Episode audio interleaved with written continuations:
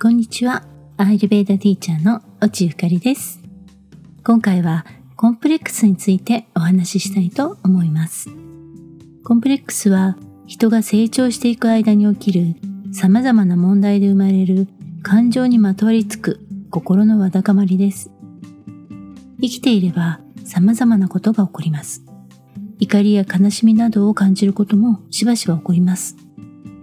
その体験で心に受けたものがその人のその時のキャパシティの範疇であれば大きなダメージとしては残りませんが、そうでない場合は記憶の片隅、無意識の部分に歪んだわだかまりとして残ってしまいます。そして普段は意識の表面には現れないので、そのことを意識することはないんですが、そのわだかまりの糸に引っかかるようなことが起こるとなんとなく嫌だ。このことから逃れたいという反応が起こります。コンプレックスの原因となるものは、その人の個人的な経験から来るものなんですが、それは強い怒りや恐怖や欲求が絡み合った概念という複合体なので、思い出したくない、自覚したくないという自己防衛本能が強く働きます。そして、その原因は無意識化で他の意識や感情などとも融合してしまっているので、原因が複数あることも多いため、自分でも原因が簡単には見つけられません。なので、このことに関しては自分の感情のコントロールをするのがすごく難しくて、時として混乱して感情の爆発が起こることもあります。そして日本では劣等感イコールコンプレックスとして扱われていますが、これはアルフレッド・アドラーが唱えた人の持つ劣等感のことを劣等コンプレックスという言葉で表現したものが広く受け入れられたからです。劣等感は自分が他人よりも劣っていると感じることで感情です。劣等感コンプレックスは事実とは関係なく本人の思い込みで自分だけが気にしていることだったりします。客観的、理性的に判断すると、そんなことはないのに、本人はそのことにとらわれていて、わだかまりを手放すことができません。先ほども言いましたが、無意識の中のこだわりなので、その人の理性的な行動を妨げてしまいます。さて、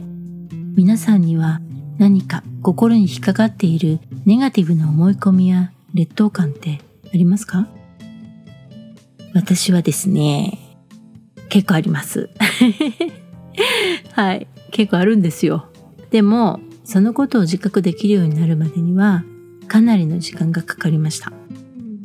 最近は、まあ、年を取ったせいか、かなり開き直ってるところもあるんですけれども、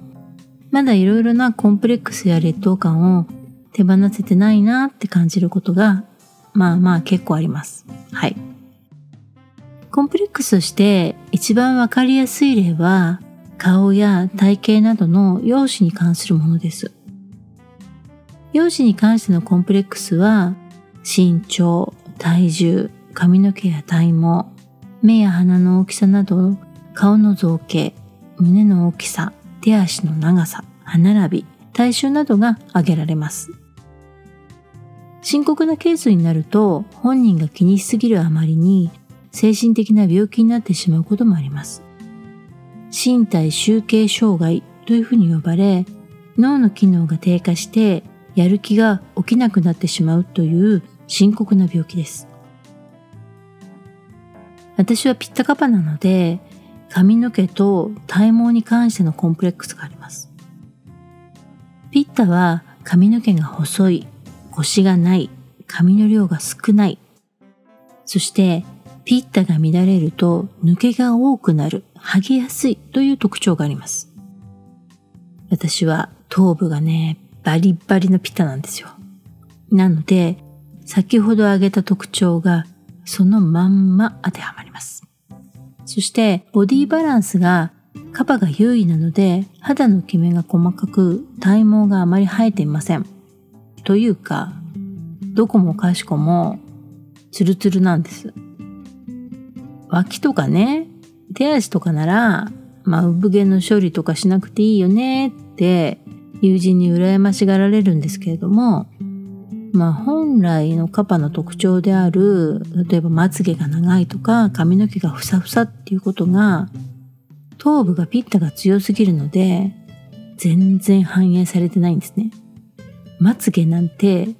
短い上にまばらっていう非常に悲しい状態で生えてます。髪の毛が少ない、まつげがちょっとしか生えてない、体毛が生えてないと毛に関するコンプレックスで思春期の時はかなり悩みました。まあ、生えていればね、切ったり剃ったりして調整できるんですけど、最初からないと、それはそれでね、かなり困るんですよ。しかも、中学高校と女子校だったので、同性しかいない環境だと、デリカシーに欠ける言葉や行動も起こしやすくて、まあ、いじめとまではいかないんですけれども、毛に関することで、それをネタにされて、かなりからかわれました。そして、学校の校則で、髪の毛は肩まで伸びたら二つに結ぶ。まあこれツインテールにしろっていうことなんですけど、そして、二つに結んだ毛の束が長くなったら三つ編みにする。そういうルールがあったんですね。まあ高速なので守らないといけないわけですよ。当時の私は髪の毛が長かったので三つ編みにしなくちゃいけなかったんですけれども、まあ、髪が細い上に量も少ないので髪の毛が三つ編みになると本当にね細い紐みたいになっちゃうんですよ。自分で見ててもなんか貧相でぶっ細工な三つ編みで嫌だなって思っていても、髪の毛は切りたくないわけです。その時はね、ショートにしてしまえば問題は解決するんですけれども、まあその当時ね、私はちょっとの日舞を習っていたんですね。なので、髪を切るっていうことに抵抗があったんです。でも、毎朝髪を三つ編みにする。そうすると、まあ、かっこ悪い、醜い三つ編みにうんざりするわけです。そして、クラスメートには、髪が細い、ちょっとしかないっていうふうに、まあ、からかわれるわけですよ。そして、めげるわけです。ネガティブなことに意識が集中してしまうので、髪の毛がただ少ないっていうだけなのに、自分は醜いんだという考えにとらわれてしまって、高校を卒業するまで鏡を見ることや写真に撮られることに激しい抵抗感を覚えました。でも、このことも、それを気にしてるのはね、私本人だけなんですね。髪の毛が細いとからかうクラスメートも悪気はないわけです。全然ね。髪の毛が少なかろうと多かろうと、それがそんなに重要なことだとはね、みんな全然思ってないんです。なので、からかわれはね、したんですけれども、仲が悪いっていうわけではなく、髪の毛のと以外では、まあ普通にコミュニケーションは取れていました。まあ私はね、気にしてましたけど。で、私がこの髪の毛問題をどう克服したのかというと、高校を卒業する頃にショートヘアにしたんですね。まあもうその時は踊りもやめてたので。えい、もう短くしてやるっていう感じでバッサリきました。そして30代後半から髪の毛を脱色して白髪に近い金髪にして頭皮が目立たない色にするということで髪の毛が薄毛であるっていうことをまあそういうふうに見えないようにするっていう技を覚えて今に至ります。はい。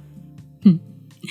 私の金髪はおしゃれでしているのではなく薄毛隠しなのです。でも、このおかげで私は自分は醜いという劣等コンプレックスから、まあ、解放されました。まあ、美人じゃないけど醜くはないっていうふうに考えられるようになったんですね。まあそもそもお化粧するっていうのも容姿コンプレックスを回避したいという心理行動なわけです。最近では自宅で仕事をすることが多くなって家ではすっぴんでも急なリモート会議の時に困るっていう人のためなのか、オンライン会議のソフトのエフェクトにメイク機能がついているものもありますよね。まあ、かくいう私もですね、眉毛を描く以外はお化粧はしません。はい。女子として一体それはどうなのかっていう気はちょっとしてるんですけど、まあね、先ほどもね、お話したんですけど、眉毛はね、薄いんですよ。体毛薄いからね。なので、やっぱ眉毛ないとね、ちょっと人相悪く見えるんですよ。人と会う時だけは眉毛はちゃんと描くっていうことをしてます。コンプレックス回避です。で、コンプレックスはこのように容姿に関するもののほか、マザーコンプレックス、ファザーコンプレックス、エディプスコンプレックス、エレクトラコンプレックスなど、親子関係に関わるものや、ロリータコンプレックス、シンデレラコンプレックスなど、異性の関心に関するもの、白雪姫コンプレックス、メサイアコンプレックスなど、人を支配、コントロールすることに関するものなんかもあります。この他にも、まあ、ダイヤのコンプレックスとか、二次元コンプレックスとか、まあ、あげたらキリがないぐらい、コンプレックスにはいろんな種類があるんですね。でも、これらのほとんどは、というか、まあ、ほぼすべては、自分と他人との関係性において生まれる感情から来るものです。人は社会生活を送っている以上、必ず人と関わりを持ちます。最初の関わりは母親です。母親との関わりから父親との関わりに広がって、次に両親以外の家庭の中にいる人との関わりになり、家庭の外の人たちとの関わりという具合に、どんどん外の世界へと関係は広がっていきます。人はこの最初に関わりを持つ母親とどのような信頼関係を持てるかでその先の広い社会との関わりをどう持てるのかが決まってきます。母親との関係は、その人の性格や感情に大きな影響を持つからです。これはもちろん個人差があると思いますが、子供が生まれると母親の愛情はほとんど子供に注がれます。人間は新生児の時は生き物としてまだ未熟で母親の手厚い保護がなければ生きていけないからです。でも、その後、成長してからも、子供は母親の愛情をほぼ独占しています。特に日本はこの傾向が強くて、母子密着度が高い社会というふうに言われています。母親の愛情はとても大切なものなんですが、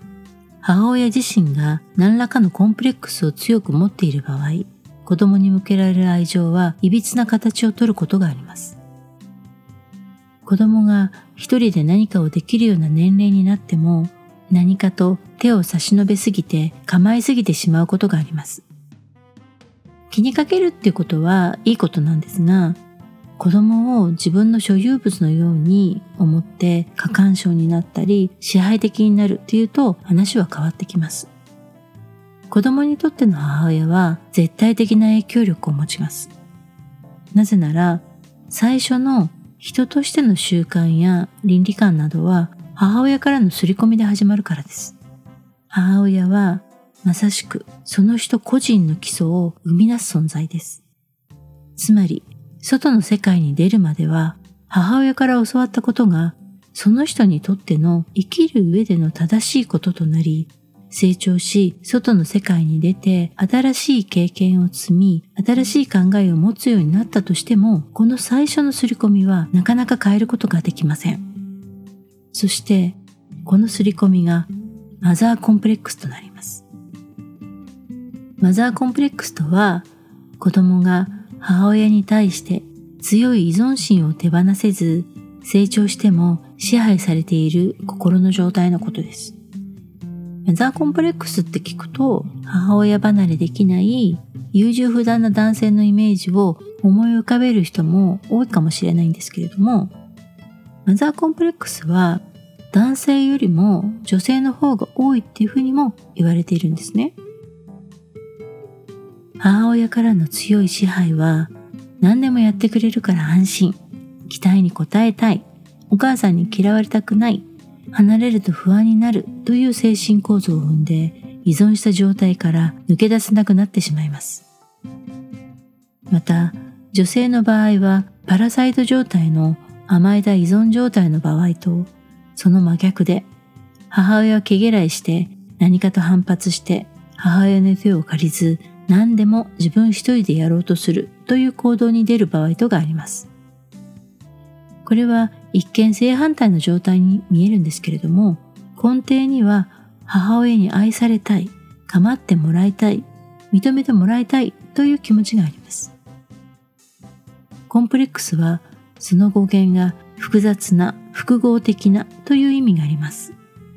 最初にお話ししましたが、このように記憶や感情など様々なものが絡まり合ってできているので、矛盾するような精神状態を作ってしまうこともあります。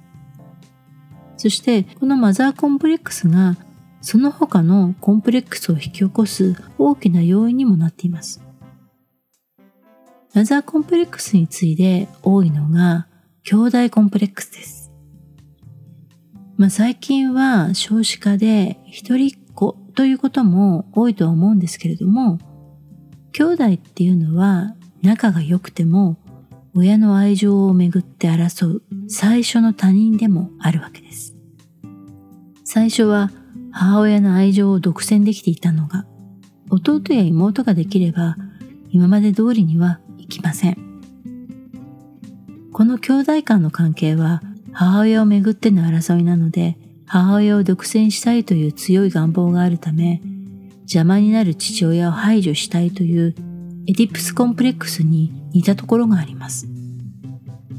そして兄弟が多い場合、親の愛情は必ず分散します。親は自分の子供は全員平等に可愛い、そういうふうに思っていますが、まあ親も人ですからね、どうしても自分のお気に入りができてしまいます。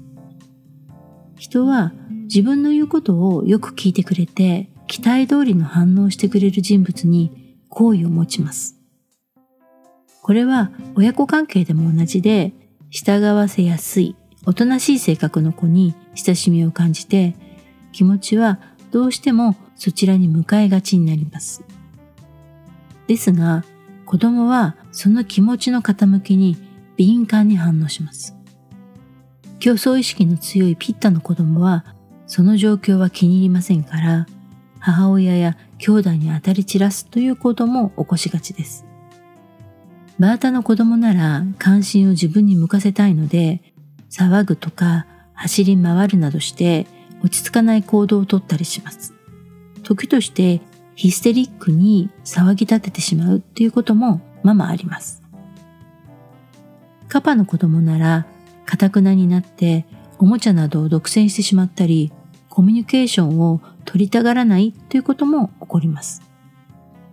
そして、この母親の愛情の取り合いが、兄弟間の葛藤を生んでしまうことになります。そして、この葛藤が自分自身の行動を縛り付けて、劣等感を育ててしまうことにもつながります。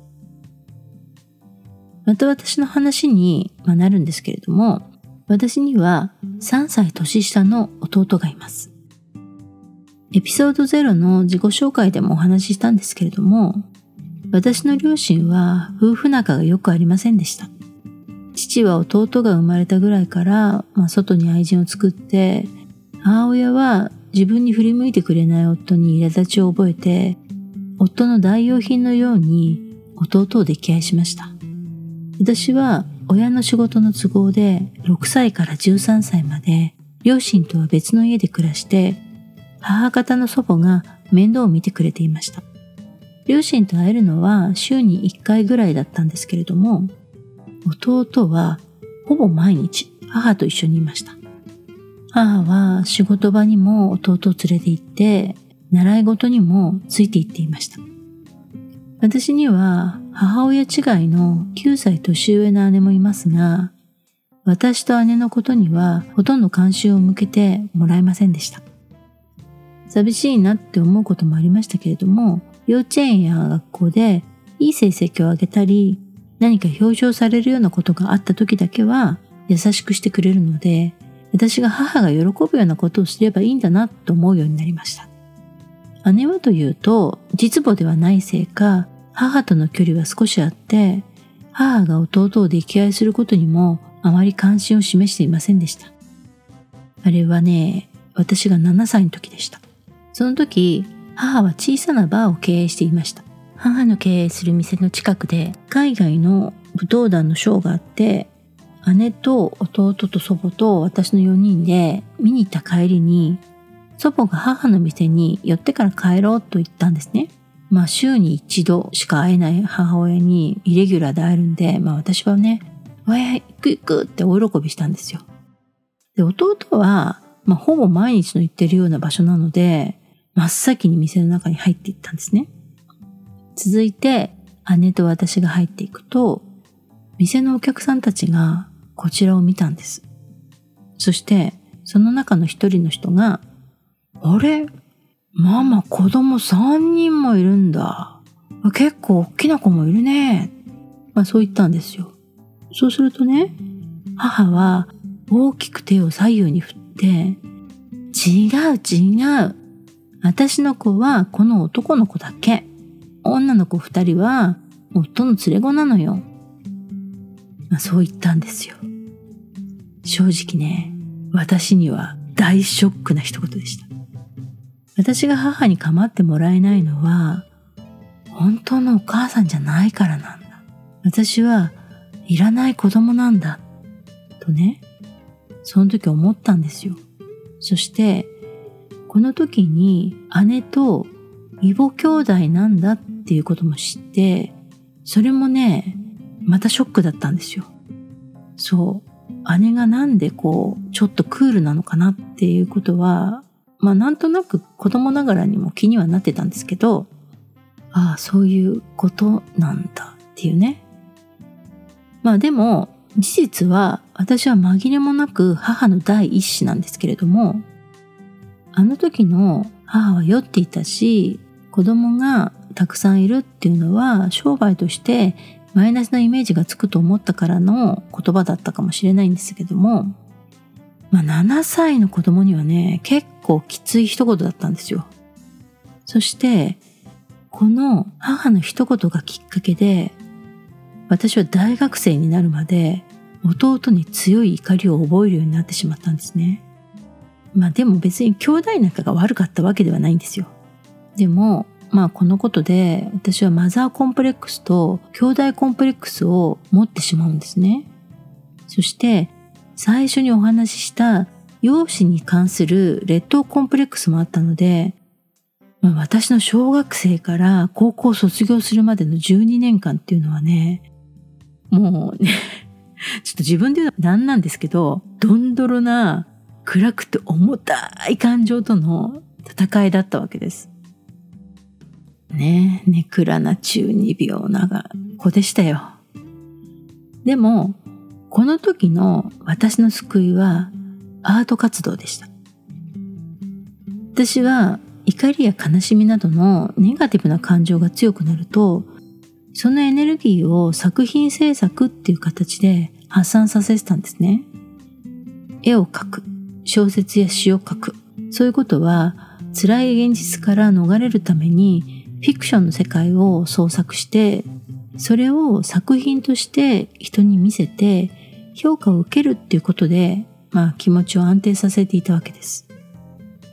でも、このことが私に技術力と創作する力をつけてくれて、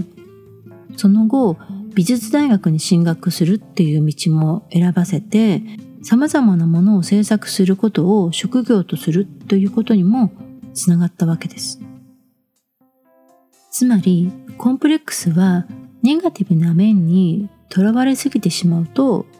自分をがんじがらめにしてしまいますけれども、何か得意なものを見つけて、それを他者から認めてもらえると自己肯定感につながる努力のバネっていうふうにもなるんですね。そして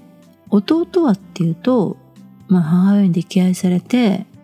自分が望むもの欲しいものとか、まあ、習い事とかでも、あと短期留学とか、欲しいものはすんなり手に入れることができたせいで、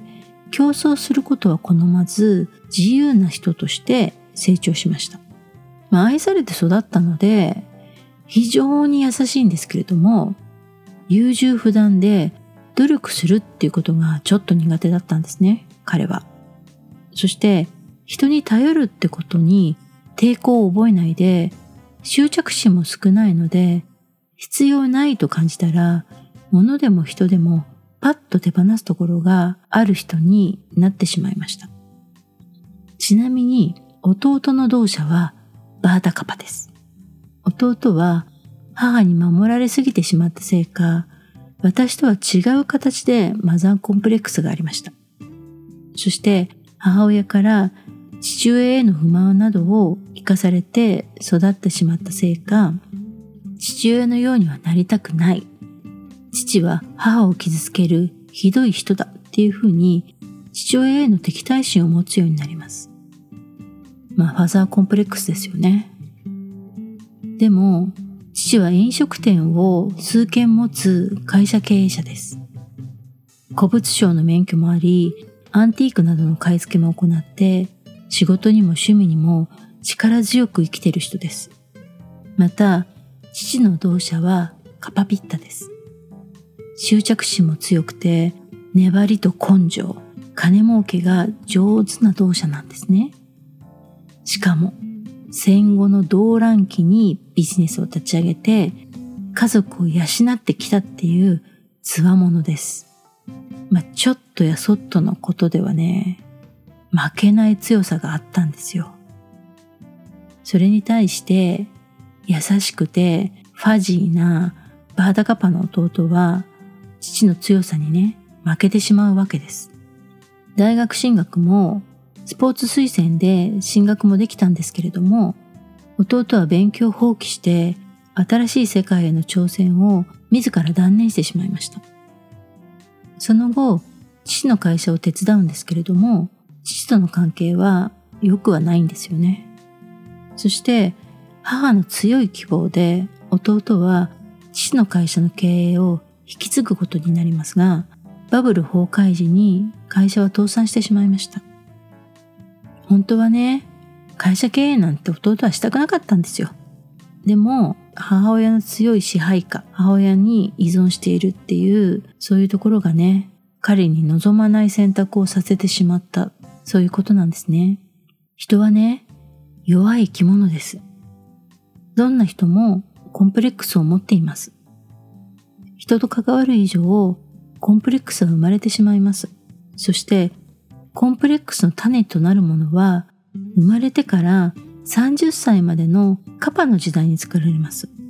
30歳を過ぎてからコンプレックスに気がつくことはあると思うんですけれども、その大元になる原因は、このカパの時代にあるんですね。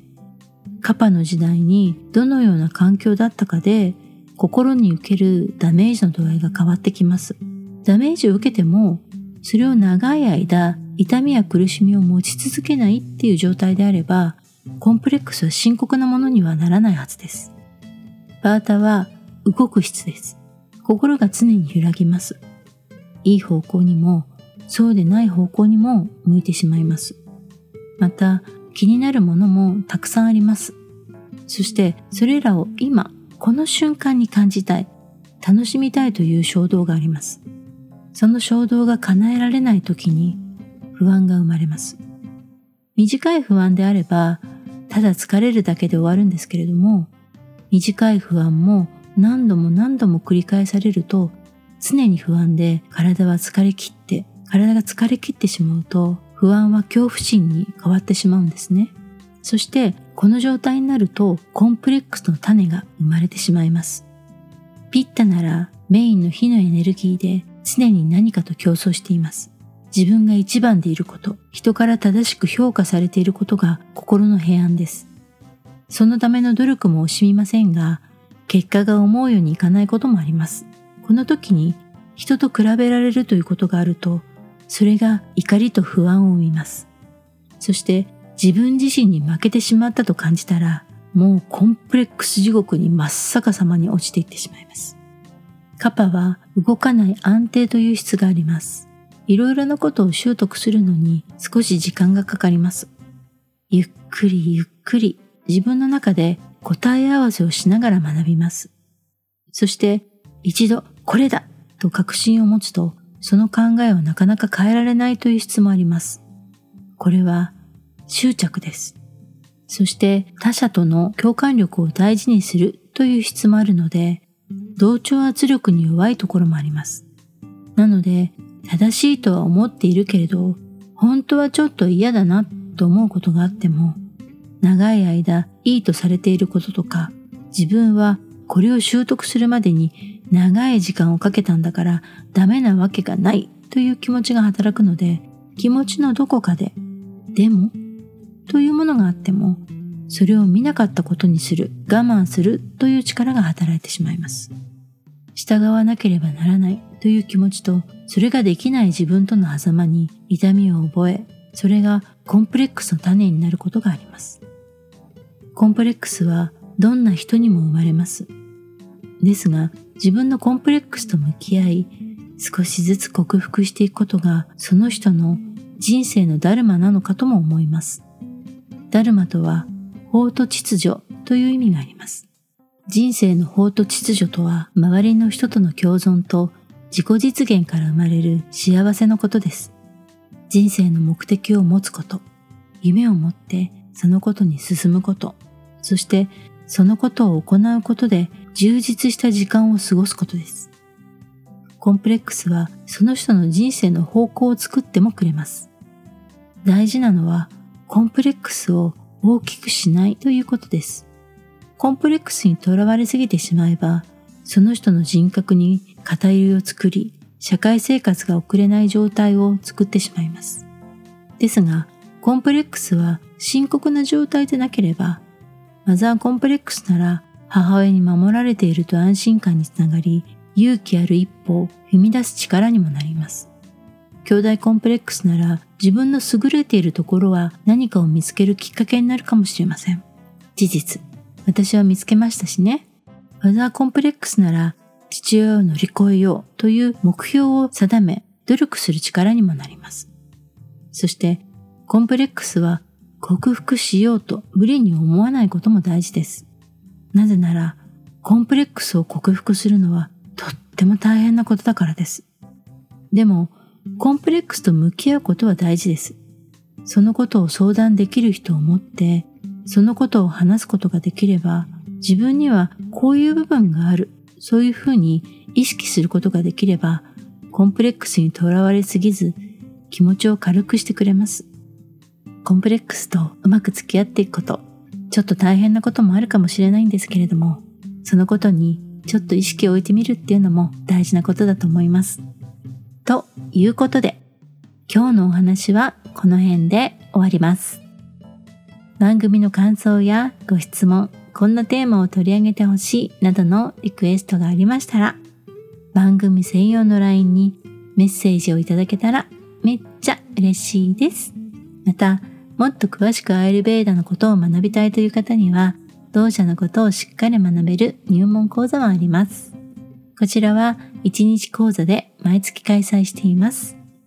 申し込んでいただいた方の同社チェックもしていますので、自分のタイプも分かっちゃいますよ。入門講座を受けていただくと、今日お話ししたような同社と心理学をより深く学べる講座も受講していただけます。講座の開催日時は番組専用の LINE メルマガにてお知らせしています。メルマガの登録、LINE 公式への登録リンクはエピソードの説明のところに載せていますので、そちらを見ていただけたらと思います。ここまで放送を聞いてくださってありがとうございます。次回も聞きに来てくれると嬉しいです。それではまた次回の放送でお会いしましょう。